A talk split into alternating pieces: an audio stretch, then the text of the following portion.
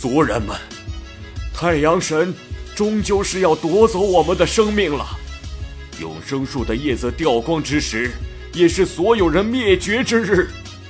族人们，时日无多了，快点向太阳神啦祈祷吧！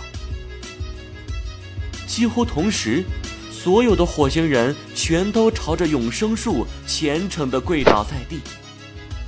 迪迦三人还不知道发生了什么，大红熊已经看出了端倪。迪迦，这棵永生树上有着创世宝石的能量，它也是靠着创世宝石而生的。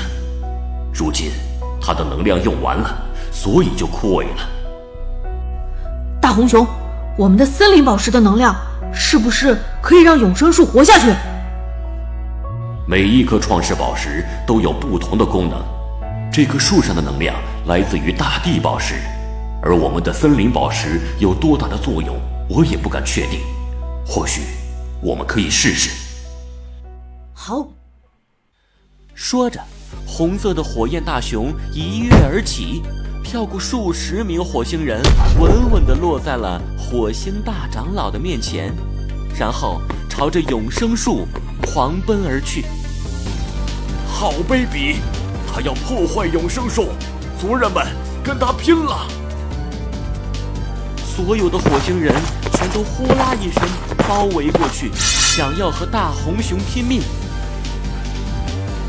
只见大红熊迅速地来到永生树下，举起右手的手套，与此同时，绿色的光芒一闪，便出现了一条绿色的能量柱，很快便注入了永生树的树干里。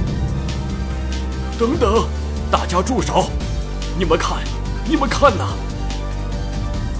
只见永生树干枯的树干突然变得光滑湿润，树干上干枯的树叶也重新焕发了生机，永生树活了。迪迦，拯救永生树消耗的能量太大了，我们虽然救活了永生树。但这股能量最多也只能让永生树多活一个月，一个月之后，这棵树还是会枯死，这群火星人还是会死去。可是我们不能坐视不理啊！最好的办法就是找到大地宝石。穆利亚文明是被大地宝石创造的，此时只有这颗宝石才能拯救永生树。大红熊说完这一切。便消失了。等长老们赶到的时候，站在永生树下的只有迪迦。是你救活了永生树，也救活了我们。你为什么要这么做？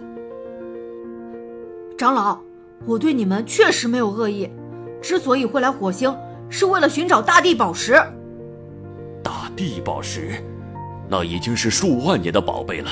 是我们穆利亚的先人们从地球带来火星上的。如今永生树即将枯萎，只有找到大地宝石才能救下你们。我自然知道这个道理，我们何尝不想找到大地宝石呢？可是，我们派去寻找宝石的队伍，唉，去了一批又一批的，都是有去无回。忽然。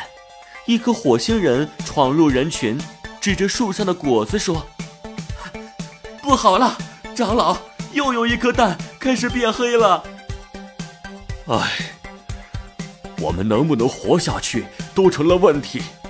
这些蛋就算能孵化，也怕是活不了多久了。